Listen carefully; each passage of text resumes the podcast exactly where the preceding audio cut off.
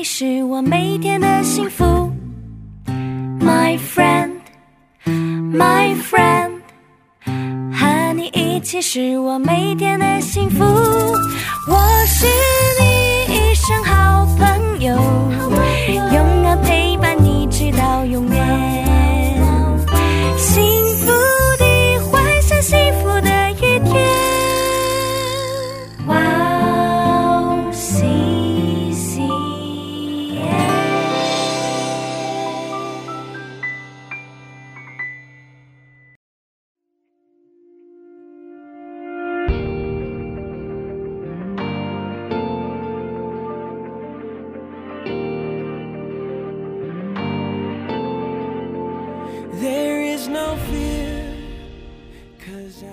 各位哇哦西线的听众朋友们大家好，欢迎收听哇哦西线新的节目真理之光，我是您的新朋友 David 牧师。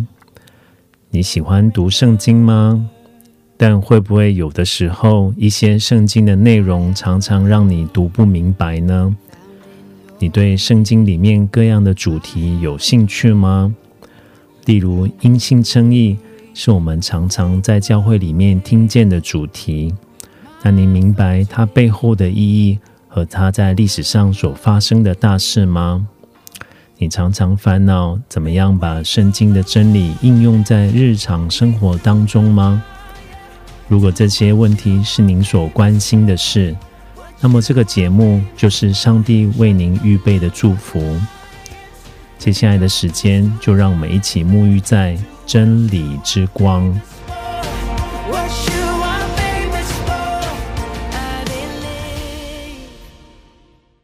嗨，各位哇哦西线的听众朋友们大家好，欢迎您来收听今天哇哦西线真理之光的节目， 我是你的朋友 David 牧师。 今天是我们节目第一集的录播， 想要跟听众朋友们分享因信称义这个主题。 愿上帝的圣灵帮助我们进入到真理，也进入到他的爱和恩惠里面。阿们。 讲到因信称义，我们就必须要来认识一位上帝特别使用的仆人，叫做马丁路德。 马丁路德呢是出生在埃斯莱本的德国人。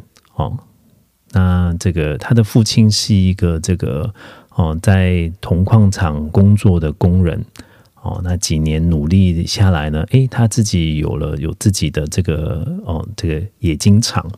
那他的家里面因着这个事业的成功呢，就常常接待一些上流的人士， 就接待附近的官员啊、校长啊，或者是神职人员。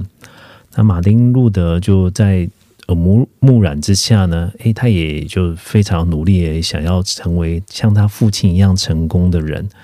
所以他在这个非常年轻的时候， 就是在埃福特大学， 用破纪录的速度完成他的学士跟硕士的学位。 那他为自己这个设定的人生目标呢， 是想要成为一个优秀的律师。 那他的父亲也支持他的梦想， 也能够希望说啊他的儿子有一天能够出人头地。 但是有一天呢，在他生命当中发生一件事情哦， 就是真的是上帝的意念高过我们的意念哦。 他有一天从外面回家的路上呢， 就是已经晚上了。 那那天呢就下起了这个暴风雨， 他一个人走在这个森林的里面哦， 他觉得非常的害怕。 哦， 那以前的这个外面夜晚呢， 跟现在的夜晚不一样哦。 现在我们生活在都市或者是这个这个乡村哦， 就大部分的路啊都有路灯哦， 就一片光明。 可当时候的这个德国呢， 还这个根本就还没有电器设备啊， 中世纪哪里来的电器设备。 所以一个人回家的路上又遇到暴风雨， 就非常害怕。 他又想起当德国当地很多传说啊， 这些精灵这个妖精啊矮人啊， 通通都住在这个森林的里面哦。 他一听到这个雷声啊， 然后又又这个暴雨啊， 他就越发的觉得恐恐惧哦。那在恐惧的当中呢，他像这个那时候也还不是像上帝哦，像这个圣安妮发出他的祷告。当时候的这个天主教的思想呢，就认为说，哎，这个上帝很忙，所以我可以透过这个其他的圣徒哦转导，我把我的祷告事项呢告诉这个耶稣的门徒啊、哦，比如说告诉彼得，那彼得他会跟耶稣说，那或者是他跟上帝说。那圣安妮是谁呢？圣安妮是这个玛利亚的这个哦、呃、母亲，也就是耶稣的外婆。所以就绕一圈哦，他祈求这个上帝的这个怜悯哦，向这个圣安妮发出一个他的祷告，求你帮助我。如果你救我的话呢，我就愿意变成这个修士哦。哎，就果然呢，他平安的回家了。那回家之后呢，他就觉得说，我既然向上帝发出了这样子的这个这个诺言哦，那我就必须要遵守他。所以他就告诉他的父亲说，我要去当修士了。那他的父亲不可置信啊，但是没有办法拦阻他的这个孩子坚定的这个意志哦。就马丁路德就真的就是去了修士修道院哦，就开始当当修士啊。当时候的修士呢，如果你看一些这个电影的这个影片，你会发现说，诶，他们都穿这个这个灰色的袍子，对吧？然后有一个长长长袍啊，然后有一个帽子盖着。那为什么做这样子的装扮呢？因为这个第一个呢，灰色的长袍是代表说，哎，修士们是他们是杜绝任何的这些享乐的，所以他们就必须穿朴素的衣服。其他的人民呢，可以穿这个光鲜亮丽的衣服，那修士为了要显示他的心是指爱着上帝的哦，与世界隔绝的，所以他们就穿这个灰色的袍子。那为什么要有一个这个帽子呢？哦，现在如果你有一件帽 T， 就觉得哇很流行，对吧？很好看。那以前的帽 T 呢，不，以前的帽子呢，是为了要遮风挡雨，因为他们要苦行，有很多时候他们可能就就露宿餐风，就在外头。哦，那这个马丁路德呢，就是在这样的氛围的里面呢，就进到了那个修道院。他他这个到了这个修道院的第一年哦，真的是非常的认真哦，寻求神。他是一个很敬虔的人哦，所以他就觉得说，修修道，上帝对修道士的要求，或者是修道院对这个修士的要求，我通通都要遵守。那除此以外呢，他还这个就不断的这个鞭打虐待自己哦。哦，他就这个又禁食啊，然后弃绝这个享乐啊，殷勤的工作啊，然后不断的这个这个祷告啊，哦，那他想要跟上帝证明说他，他他对他的这个他的心是对上帝是敬虔的。但他发现呢，他当他这个不断的有这些善行或者是善功呢，哎，心里头同时也产生这些骄傲，然后呢，又常常怀疑说，上帝是不是就是赦免他的罪？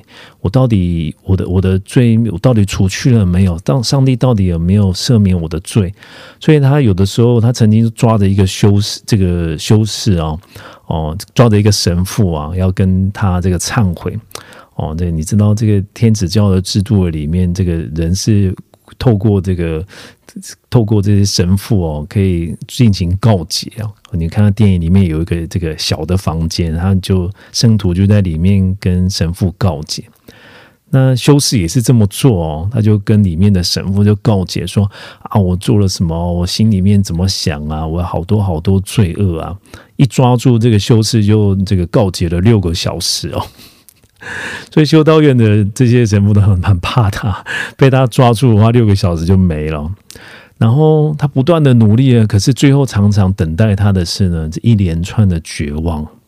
他心里面从来不觉得说，我这么做好像上帝接受了什么，我是不是还有更多的善行我需要做，还有更多的罪需要悔改。在一五一零年的时候呢，他有机会被这个选中哦，去参加这个圣这个圣地之旅哦。就当时候的中世纪的宗教的世界里面呢，哎，他们教教廷呢，为了增加这个人对宗教事务的参与哦，他们非常鼓励你去圣地参访。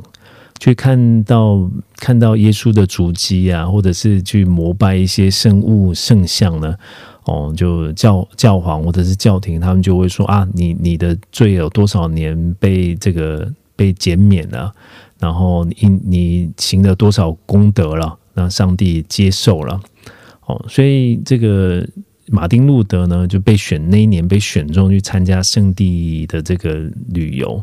那对于一个神职人员来说呢，哇，这是无限的光荣哇！因为这是又是你一个可以表达对上帝爱的一个机会。那他去了这个呃本比拉多台阶哦，那是耶稣上十字架之前曾经所站过的台阶，那里有二十八阶的这个阶梯。每爬一阶呢，他就诵念一个祷告文。那就当时候的传说是，你上整整段的阶梯哦，那就可以有能力哦，这个拯救一位死去的亲人脱离炼狱。那当时候这个马丁路德在这个登台阶的时候呢，他虽然心里面有一个奇怪的想法哦，他怎么想呢？他说：“哎呀，真可惜啊，我的爸爸妈妈都还活着。”但我没有机会在这边这个做一些的善行。他这样子的想法呢，让他非常的惊恐哦。他从圣地治理回来之后呢，他对这个整个这个他所苦修的这个路程啊，更加的怀疑啊，而且这个充满了绝望。有一天呢，就有另外一位修士哦，就来找他攀谈啊。他就建议这个马丁路德说：“啊，你你应该要尝试尝试看看这个用用这个冥想的方式来亲近上帝啊，来表达你对他的爱。”那一听到这个马丁这样子的这个这个教导呢，马丁路德是不是欣然接受？并没有哦，马丁路德听到的时候反而觉得这个异常的这个惊慌恐惧哦。他在他的心目中哦，就是上帝是一个这个令人恨恶的上帝啊。上帝好像常常认为说啊，他这里做的不够多，那里不好。上帝完全的公义啊，我是不能完全不能被接受的一个罪人。上帝怎么能够被亲近呢？我怎么能够被上帝跟这个表达上帝的爱呢？在他的脑这个脑海的当中，在他心里面哦，完全不能接受，完全不能接受。那一直到他这个后来呢，就是去这个教导这个，在一五一五年到一五一七年哦，他有两年的时间有机会去教导这个罗马书跟加拉太书。那在讲课的当中呢，他越来越研读圣经，越研读圣经呢，就靠着日夜不停的默想啊，他突然领悟一件事情，他说啊。我终于开始了解，义人是靠神的恩赐而活，这恩赐也就是信心。了解这一点之后呢，马丁路德感受到自己仿佛又重生了一次哦，透过敞开的好几道的门户就进到了天堂，好像天堂这个打开了一扇窗哦，把上帝的真理光照在他的身上。哇，他心里都非常的这个这个激动，那仿仿佛、哦、他有终于有一机有机会哦，走出这个修行这个苦修的这个定罪的这个牢笼。再来，我们再谈一下当时候的这个社会背景哦哦，当时候的教皇是这个里奥十世哦，那里奥十世呢，就是在这个。非常有名，当时是非常有名哦哦，就是他在修筑他的这个圣彼得大教堂。这圣彼得大教堂哦，就是前前后后总共从一五零六年哦就开工哦，一六二六年才宣布落成，将近有百这个百年多的工程的时间哦。那你常常听过的这个拉斐尔啊、米开朗基罗都曾经参与这个哦这个。这个圣彼得大教堂的这个设计，如果你去欧洲的话，很多旅行团都会带你去参加这个哦圣彼得大教堂的这个参访哦。那大教堂前面是一个很大的广场，那广场呢就可以就最多容纳五十万个信众哦。哦，你会知道这是一个很大的规模。那广场的这个外面的柱子上面呢，有各式各样的这个雕像，那那些是圣人的雕像哦。那圣人这些圣人的雕像呢，不是这个哦一般的就是复制，就是啊就一个模子，然后就不断的生产哦。它每一位呢都是经过特别的设计。那如果你走到这个哦教堂的内厅哦，你会看见这个雕这个雕梁画栋哦，金碧辉煌。那里面有一个圆顶哦。那圆顶上面有这个耶稣的这个门徒，那最圆底的中间是一个镂空的这个这个设计啊，好像从那里就可以遇见上帝哦。这个光照下来呢，就打在这个彼得的宝座上。那这个这个教堂呢，就盖的这金碧辉煌哦，所以可想而知，就是要需要花很多钱，对吧？那这些钱哪里来呢？这个教皇呢就用了一个方法哦，就他就发发发行这个赎罪券哦。那教皇呢，就他在这个传天主教的传统的里面哦，教皇有赦罪的这个权柄哦。那他可以颁布的赦罪令呢，就是啊，我可以让这你的亲人你啊，或者是你的这个亲人哦，那获得赦免哦。那就甚至呢，他就会在这个哦、派派人哦，在这个市集那边去兜售这个赎罪券。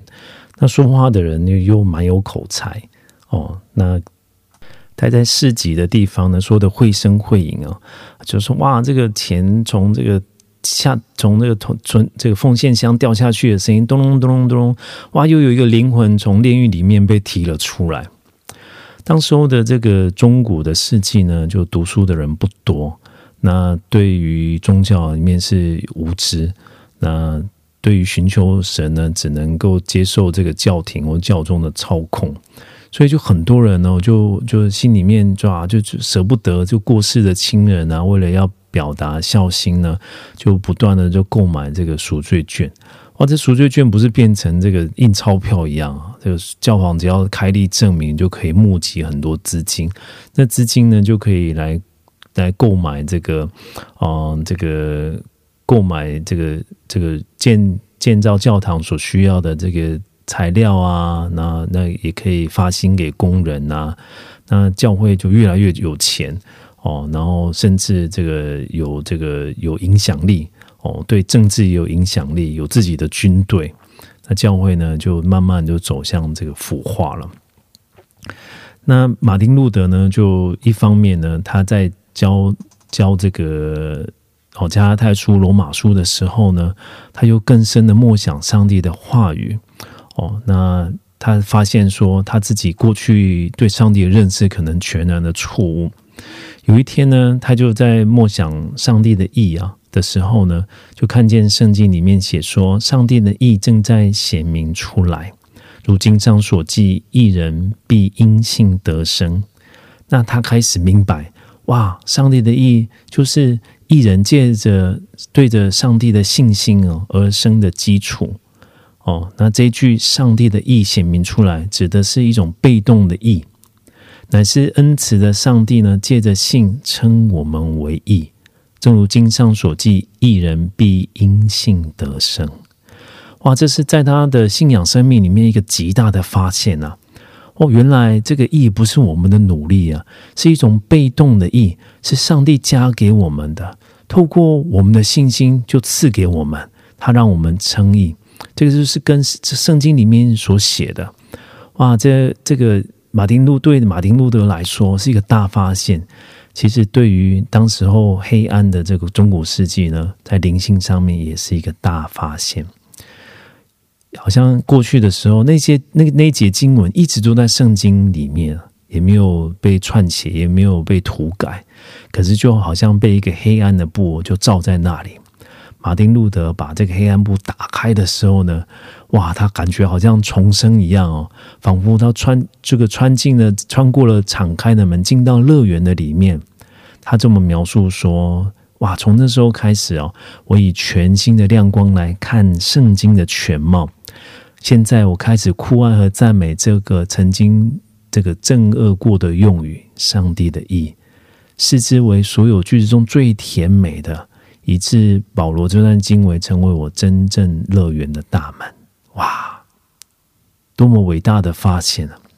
过去上帝是不能亲近的，因为上帝会用这个公义来审判我。如今呢，上帝的恩典批复了我，上帝称我为义人，我就能够跟上帝和好。马丁路德把这个黑暗的帕子揭去之后，就带所有的人透过信心就认识到那位可爱的上帝，可信靠的上帝，可亲近的上帝。阿们。于是马丁路德呢，就把这个他的发现哦，就跟这个社会上的人这个他观察到的现象做一个对照。他发现说、呃、现在发行的这个赎罪券还有各样的制度根本就不符合圣经里面的教导，而这个样的事实所有人都不知道。你要知道当时候的圣徒、哦、他们参加礼拜、哦、他们是用这个拉丁文举行弥撒，那一般的人呢是不懂拉丁文的，如果不是像这个马丁路德特别去学习、哦、就一般的德国人他们明白的是德语，那这个拉丁文呢是少数的神职人员、哦、或者 是, 是 你, 你是特别有兴趣的人才会去 做, 做这样的研究。所以你可以想象中这个所有人都读不懂圣经，圣经是用拉丁文写的嘛，当时候当时候的这个圣经保存下来是拉丁文写的，那用礼拜呢又用这个、呃、这个拉丁文做礼拜，所以进去的哇，他们就进去到一个一个非常不一样的世界哦。那里面的世界讲的都是这个天上的话，人都听不懂，其实就是拉丁文。那因信能够称义这个真理啊，所有的人通通都不知道。人们在做礼拜，可是不明白礼拜的意义；人们想要知道真理，却没有办法理解圣经。这个就是当时候的黑暗。那时候人的心是非常干渴，那时候人的心是这个非常的绝望，里面有一种渴永远得不到满足，因为上帝并不在那些这个传统的里面，上帝并不在这些规条的里面，上帝并不在这些这个善行的里面可以被遇见。所以马丁路德就写了这个九十五条论纲哦。那它的正式的名称呢，叫做关于赎罪券的意义以及效果的见解。他就把那个这个写下来的这个文章就贴在这个奥登堡教会的这个这个大门上面。那这个贴在这个教会的大门的这个举动呢，当时候就是像一个布告栏一样，就像你会在在在发朋友圈啊，哦，或者是你在上上 Facebook 哦上面你会留言，那别人会看到。那德国人是非常好辩的这个这个民族哦，他就有人也会回应你哦，那所以贴在这个这个教会门口的外面是非常这个寻常的举动。哦，那贴上去呢，这个这个大家都能够来看。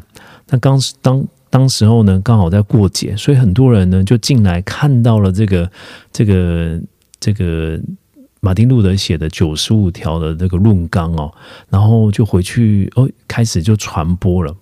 那里面写什么呢？哇，那里面写的内容真的是惊天动地哦。就是我们就我们来看几个哦。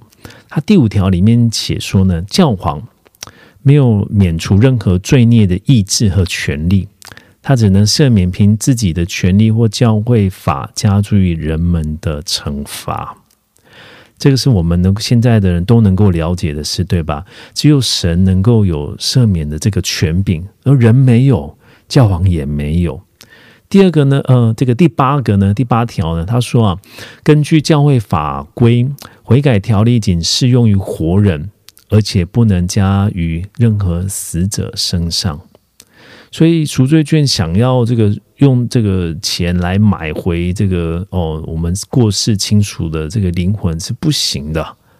那第七十九条说，有人说教会文教皇文章上的十字架跟赎罪券的兜售者树立的那种十字架，十字架很特别的，教会卖的很特别的，教皇的很特别的哦，那跟基督的十字架是一样的效力的。马丁路德说那可是亵渎。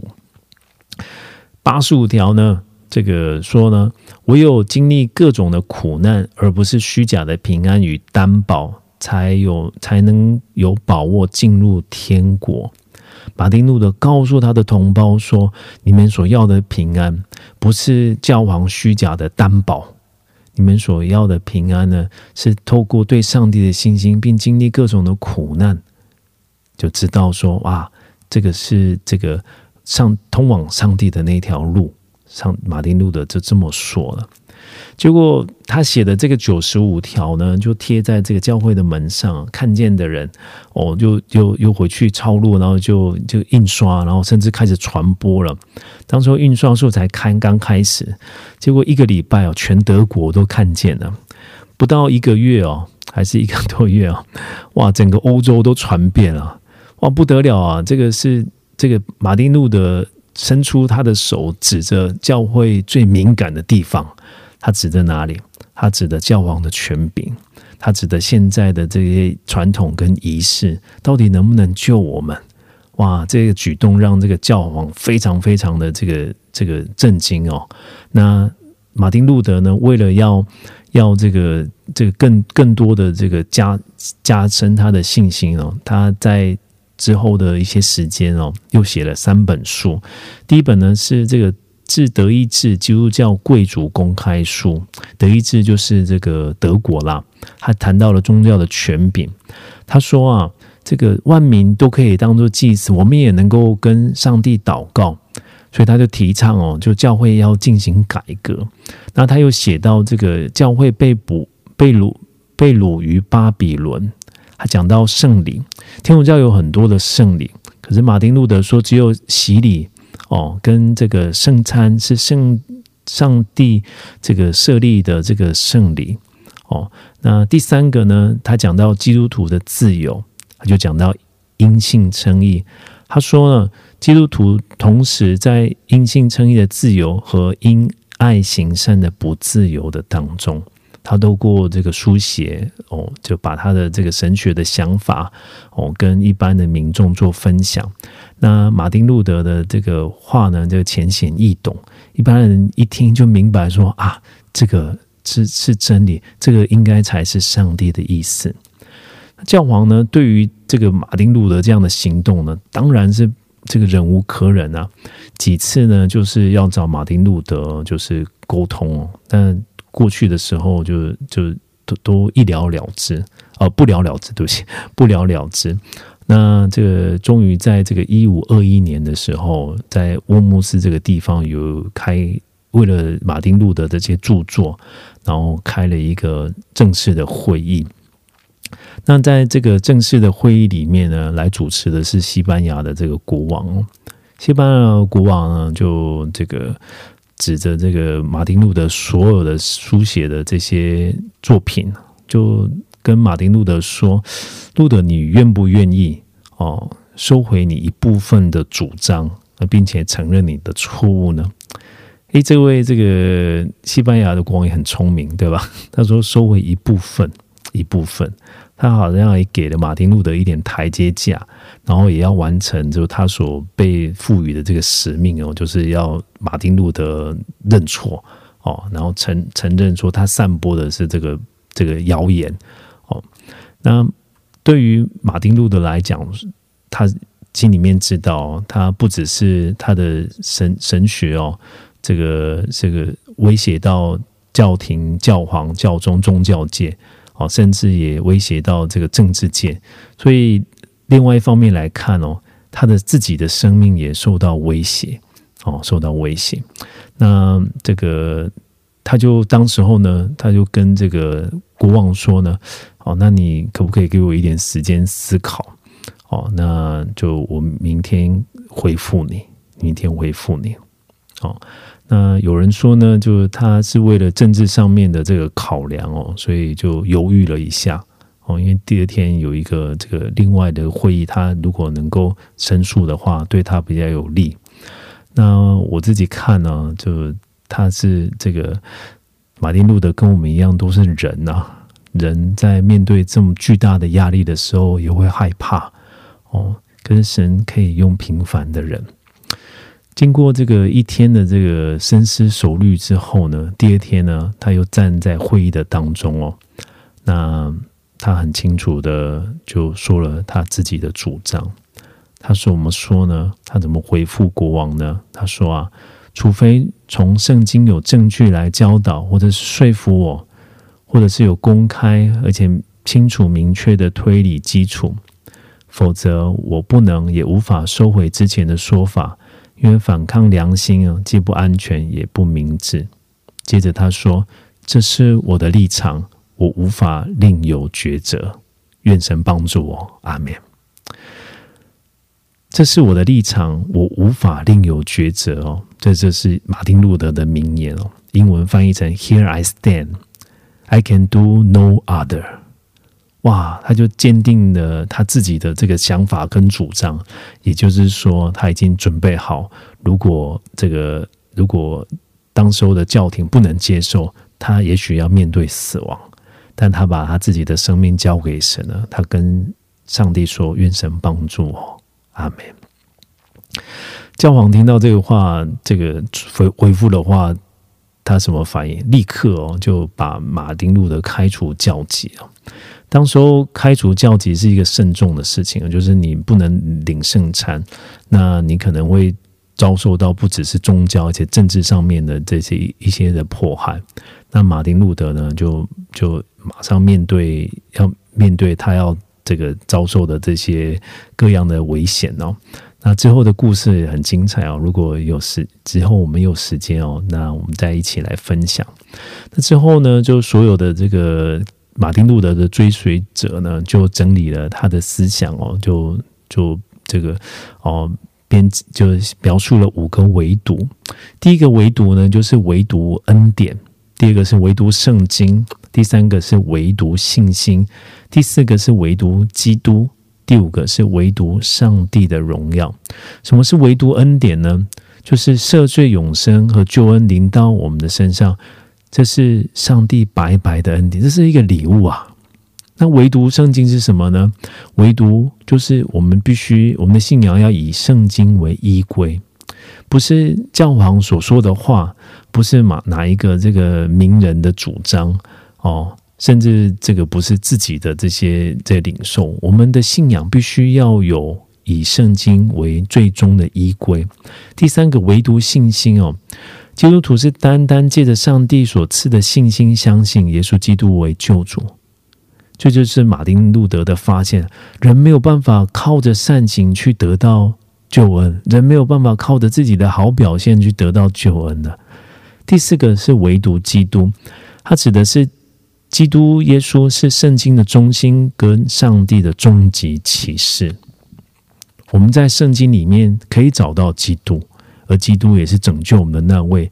最后呢，唯独上帝的荣耀，就是对于前面这四件事情的了解，我们就能够知道说，既然上帝对人的救恩是上帝借着自己的意志和行为独自完成的，那谁可以可夸呢？那么一切归荣耀于上帝，就是我们最后单单呃，最后能够这个归纳出来的结果了。这五个唯独呢，就现在成为这个信信义中的这个哦，这个这个信信仰的这个宣告，那也被所有的这个基督教会所接受、所采纳、所承认。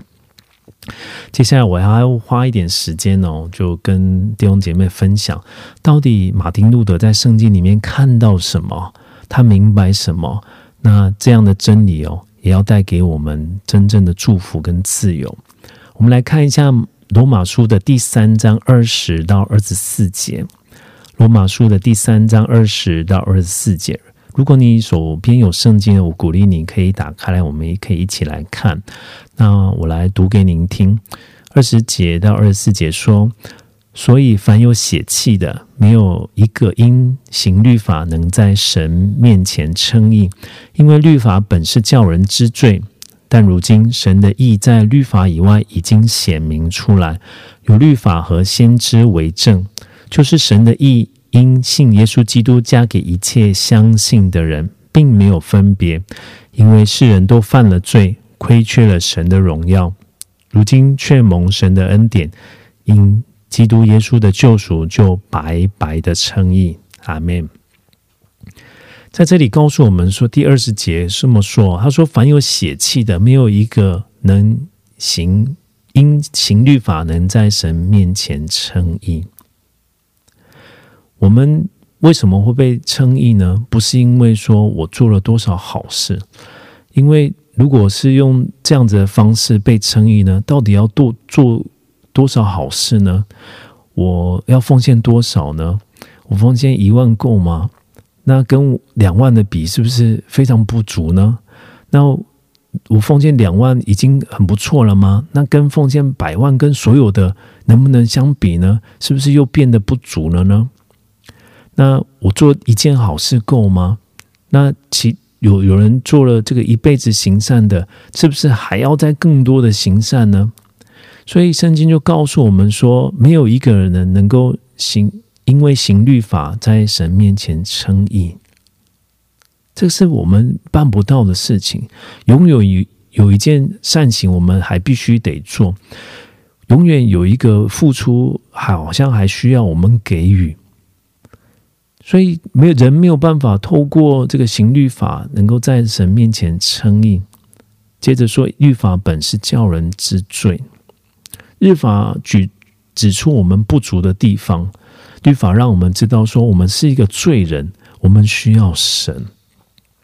我们来看一下这个称义这个字哦。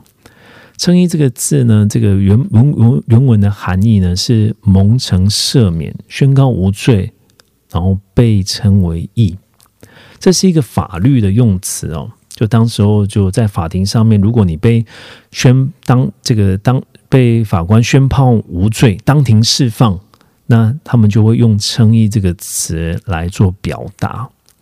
所以好像在法庭的当中哦，上帝就宣判你无罪，然后当庭释放，你的过犯被赦免了，你的罪孽被这个除去了，这个就是称义的这个原文的意义哦。那继续讲下去呢，有一个有趣的事情，我们一起来思考一下哈、哦，就是嗯，你有没有发现呢？在圣经里面呢，就不太说好人，不也不太说是坏人，对吧？哦，那这个就好人这个描述，你在圣圣经里面呢，其实是找不到的。更多圣经里面谈到呢，就是他是一个罪人，或者是或是一个义人哦。那这个为什么会这么这么样子来表达呢？就我们这个是我们小时候的这个经验哦。我们每次看电影啊，或者是看动画片，那我们就有好的有好动画片里面有好人有坏人。那每次看电影呢，就大部分好人就会得胜，对吧？哦，前面不管好人他的经历多么的悲惨哦，那只要电影还没结束，我们就知道说，哇，这个好人他最后呢，他要赢过这个坏人啊，各种各样的这个因缘际会哦，各样的这个这个情况呢，最后的坏人就要败得一塌糊涂，最后好人就这个胜利，皆大欢喜。那现实的社会是这样子吗？有时候我们在现实的当中，我们看见好人会受苦，我们看见坏人得胜。另外呢，对于好人跟坏人呢，我们常常也分不清楚。我们发现呢，诶，我们认为的好人呢，他好像会做坏事；我们的坏人呢，他也有一些部分呢，他也有善行。那谁是好人，谁是坏人呢？这在我们的这个道德标准里面就就变得不清不楚了。圣经里面呢，用这个罪人跟义人来表达。义人是什么呢？在这个这个简易版的圣经哦，它的翻译哦，就是一般白话版的圣经哦，它是这么翻译的：义人是什么呢？他是跟上帝有合一关系的人。我再说一次哦，义人是什么呢？跟上帝有合一关系的人。所以我们就会理解说啊，义人也会犯错。所以对上帝来说呢，这个义人是什么呢？义人就是一个悔改的罪人，他不是一个完美的人，他不是一个不犯罪的人，他只是一个悔改的的一个罪人。所以马丁路德呢，他就这么描述人哦，人是一个非常有意思的这个呃这个受造物、哦、他说人啊，他是同时是义人也是罪人，我们同时是义人，为什么呢？我们因为上帝的义他给我们了，我们被称义了，所以我是一个义人，耶稣的宝血买赎了我，我就罪被赦免了，我是成为一个义人。可是我们也明白，同样的，我们也明白我们是一个罪人，在按照我们的本性呢，我们常常思考的更多是犯罪，我们需要上帝的救赎，所以我们是什么呢？我们是一个蒙恩的罪人。接下来我们看哦，二十二节，罗马书第三章二十二节怎么说呢？他说：“神的义啊，因信耶稣基督加给一切相信的人，并没有分别。”神的义怎么给我们呢？它是透过我们对神的相信，对耶稣基督的相信，对十字架的相信。我们接受了耶稣基督，所以我们成为上帝的儿女，我们接受了耶稣基督的宝血，接受基督的赦免，所以我们跟上帝恢复关系。这里一点都没有讲到说因为我们有很多的祷告，因为我们有很多对圣经的认识，因为我很多的善行，没有，他只有告诉我们说因着我们的信，神就把他的义给我们了。而且这个义呢是什么呢？是加给我们的，加给我们的。在罗马书的第四章哦，他二二节到第八节，他就这么说，他说第这个倘若亚伯拉罕是因行为称义，就有可夸的，不是这样吗？我们如果因为我们自己的好表现，我们就能够说啊，因着我不错，因着我就对人很好，因着我很敬虔，我所以我就称义了。那我们不是就夸自己吗？那第二节的后面写说，只是在神面前我们并无可夸。我们就算能够行善，行善的能力也是从神而来。我们就算能够行善，那行善的里面，我们对人的爱，我们的爱心也是从神而来。第三节经上说什么呢？他说亚伯拉罕信神哦，这就算为他的义，只是因为单单的相信。第四节说做工的得工价，不算恩典，乃是该得的。可是神一开始他给我们的义，他就清楚的告诉我们，那是一个礼物，那是一个恩典的。有谁的礼物是花钱买来的呢？都是白白得的，不是吗？第五节，何况是从神那里得的。第五节说，唯有不做工的，只信称罪人为义的神，他的信就算为义。他的信就算为义。这个算为呢，很有意思哦。你可以把在圣经里面把它圈起来。哦、算为呢，就是意思就是被归算为。上帝看我们为义了。我们不是完美，可是上帝看我们为义了。举一个例子给给听众朋友们听哦。例如说呢，就我的孩子哦，就是他现在在学习这个哦，学习在学校学习。那我跟他约定好了，那呃，就你如果说你这次啊考试啊就考九十分以上，哇，爸爸就给你买一个礼物，我就给你。然后孩子就很认真啊，就哇，就是努力的学习，努力的学习，那也去参加考试，一考回来，也就是七十分。按照我的标准呢，九十分以上我才买给你礼物啊。可是我看他就这么认真啊，就是哎，就是很投入啊，也很努力啊，他已经这个就很做了，就考七十啊。为了鼓励他，虽然达到七十分，我还是买礼物给他。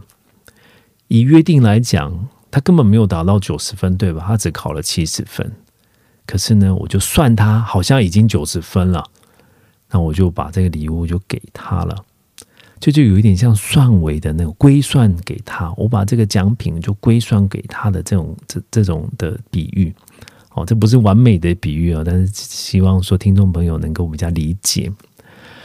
在这个圣经的年代里面呢，在哥罗西书二章十四节哦哦，有一个话语说呢，他说又涂抹了在律例上所写攻击我们、有碍于我们的字句，把它撤去，钉在十字架上，钉在十字架上。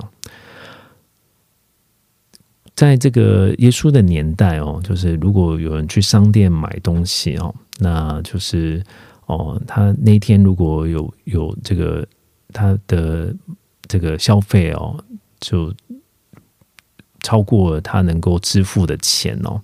那古时候的人呢，是会可以接受你暂时的欠款，他会把这个欠款呢就写在一个字条上面哦，那等你下次再来结清哦。那你你的这个欠条呢就被写在纸上呢，就钉在这个墙上，钉在这个墙上。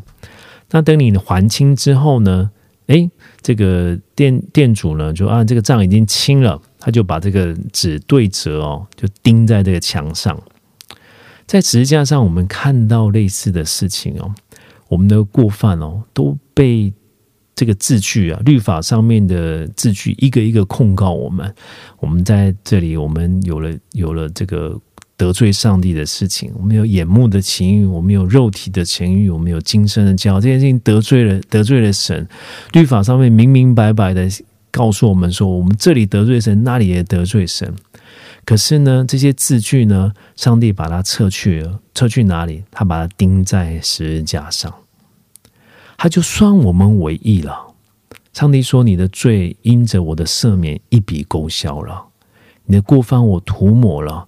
现在我看你是义人，因着你的相信，我要把赦罪给你；因着你的相信，我要让你称义；因着你的相信，我要让你与我和好。”这个就是因信称义的真理，这就是我们听经过信心可以领受的这个这个事情。最后，我要用这个讲一个见证哦，就这个结束今天的这个分享哦。在台湾有一位牧师叫做吕代豪牧师哦，那这位牧师哦非常特别，而且很很很优秀，他有这个教育美国的教育学跟神学的博士学位。那他有德州大学的哲学博士，北大的哲学博士哦，他有四个博士。那这个在很多地方呢，就传讲福音哦。那这个他也是很多神学院的院长。可是如果你去仔细看他的这个经历哦，你会发现他过去呢，他曾经是台湾最大的这个这个帮派帮派啊，竹联帮的这个议员。那他砍人、开赌场、偷盗、勒索、敲诈、开应召女人网站，那被捕入狱、越狱、逃走了。台湾三十间监狱，他待过一半，十四间，然后被判有期徒刑三十八年。哇，你很难想象这两个经历在同一个人的身上。哇，一个这么成功的牧师，过去他竟然是这么样的这个黑暗。那他从小呢，就是生长在一个这个哦，也是就是比较复杂的家庭啊。他描述他的母亲在他这个学校跟同学这个发生这个争吵打架之后呢，他母亲回来问他的话是：“你打赢还是打输？”那他很小就就加入这个帮派哦。那里面他有一个哲学哦，就是我要有一个很到底的人生啊，因为他的前辈是这么告诉你的。有人告诉他说，你要在这个黑社会混哦，那第一个你要不要脸，第一个说，第二个呢就是你要很到底。他两个都这个做到，都做到了哦。他参加这个暴力讨债哦，那就拿着这个借条啊，去这个欠债人的家里啊，就是。其实那些钱是很不好讨的，但是他大部分都讨得到。为什么呢？他去跟人家要钱的时候，就是人家说哦没钱啊，那那他也不说话。那接着呢，就拿一把长长的刀，就刺刺在那个对方的这个大腿上。哇，吓死啦、啊！就这个怎么这么狠啊？才才讲没几句话，你刀子就已经刺在我身上了，那我的命不是随时也没了吗？很快的钱就都就就。就被这个他拿出来哦，就让他拿回去了。那当然，因为这样的人生呢，就就被通缉啊，被抓啦，然后就被捕，就入狱了。那在狱中的的时候呢，就是他跟他的一个朋友的妹妹通信，当时候只是这个这个觉得说啊，我在监狱里面哇，还可以跟女孩子这样子通信，这是很威风的事情啊。然后就跟他这样子通信。那跟他通信的对象呢，叫做陈小玲。那陈小玲这个这个这个女孩子呢，她是一个信徒哦，她就常常就是在信里面就谈到有关于信仰的事情。有一天她在祷告的时候，陈小玲 这, 这位姐妹在祷告的时候，上帝告诉她说，你要传福音给吕代好、哦、我要用她。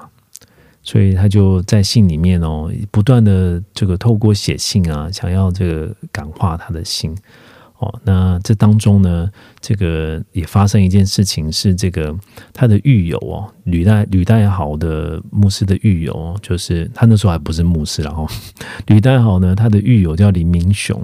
有一天呢，就是突然就是疾病发作哦，就是哎死在他的旁边了、啊。他就想说，哇，我的人生就跟他一样吗？就一辈子作奸犯科，然后就死在狱中吗？这么这么年轻也会死啊？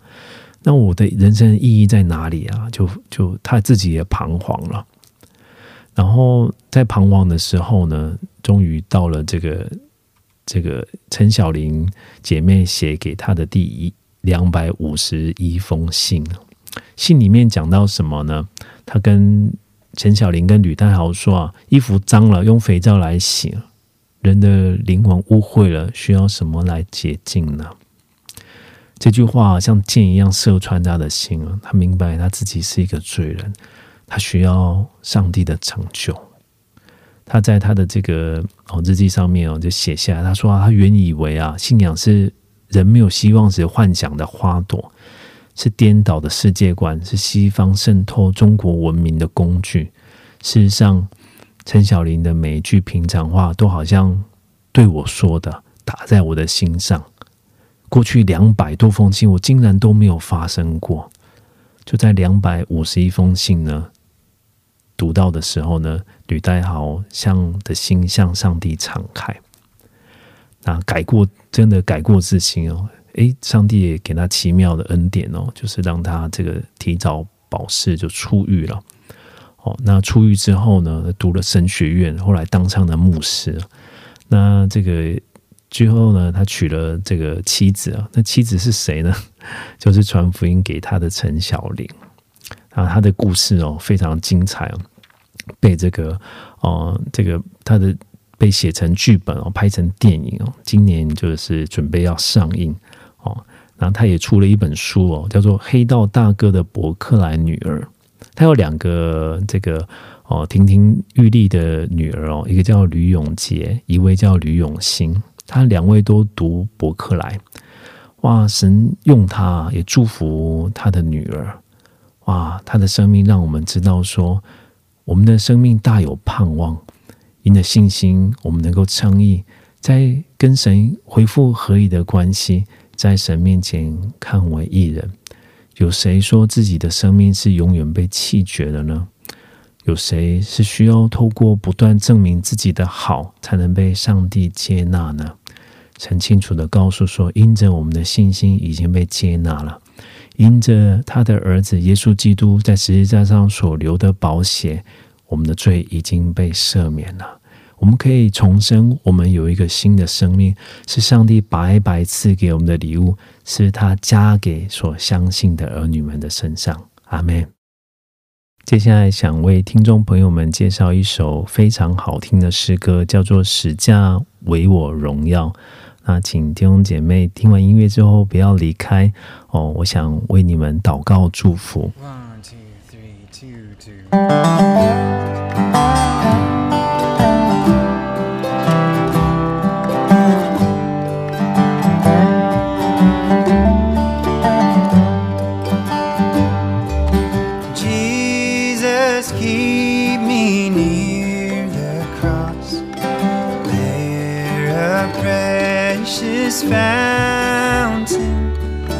free to all, a healing stream flows from Calvary's mountain.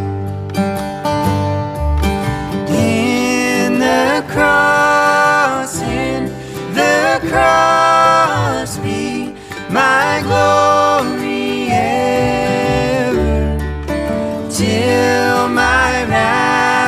its own shall it find rest beyond the river. Near the cross a trembling soul, love and mercy found me, and there the bright and morning star shed its beam around me. In the cross, in the cross be my glory ever, till my raptured soul shall find rest beyond the river. Near the cross I'll watch and wait, hoping, trusting ever, till I reach that golden strand just beyond the river.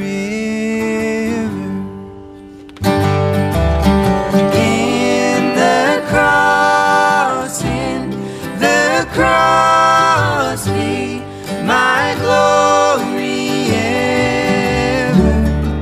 ever, till my raptured soul shall find rest beyond the river.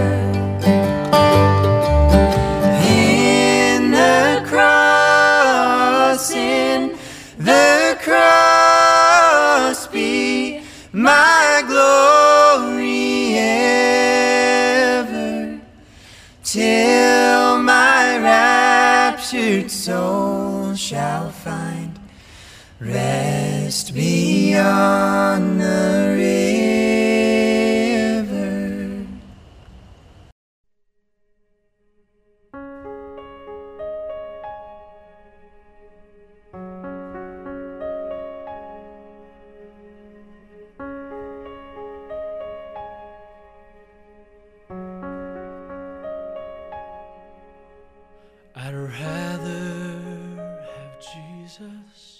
在我们听众朋友们当中，有没有一些弟兄姐妹，你常常觉得上帝对你生气，你常常觉得神不喜欢你，不满意你？今天我要告诉你，上帝是公义的神，他也是爱你的主。神透过他的儿子耶稣基督，已经为你舍了生命，流了宝血。他因为爱你，他把他唯一的独生子赐给了你，就是要让你与他来和好。神是用笑脸帮助你的神，我们永远不用讨上帝的欢心，我们永远不用做什么事情才能够满足上帝的心意，因为神所要的，神的儿子耶稣基督已经透过十字架献给我们的神了。你所要的只是单单的信靠他，相信他是那位爱你的神，相信他是那位有满有恩典、满有良善、满有怜悯的神。你所要做的只是单单信靠他，你已经是他所喜悦的，你已经是他所爱的，这永远不会改变。耶稣，谢谢你，今天你与我们同在，在分享的当中，我们知道你最美好的心意。透过信心，我们已经称义；透过信心，我们成为上帝的儿女。谢谢主，谢谢主，你何等的奇妙，你何等的有怜悯恩典。祝福所有的听众朋友，让他们在接下来的每一天，天天领受你的恩典，天天领受你的祝福，凭着信心与你同行，凭着信心支取上帝的恩典。我们把赞美归给你，把感谢归给你，奉主耶稣基督的圣名祷告，阿们。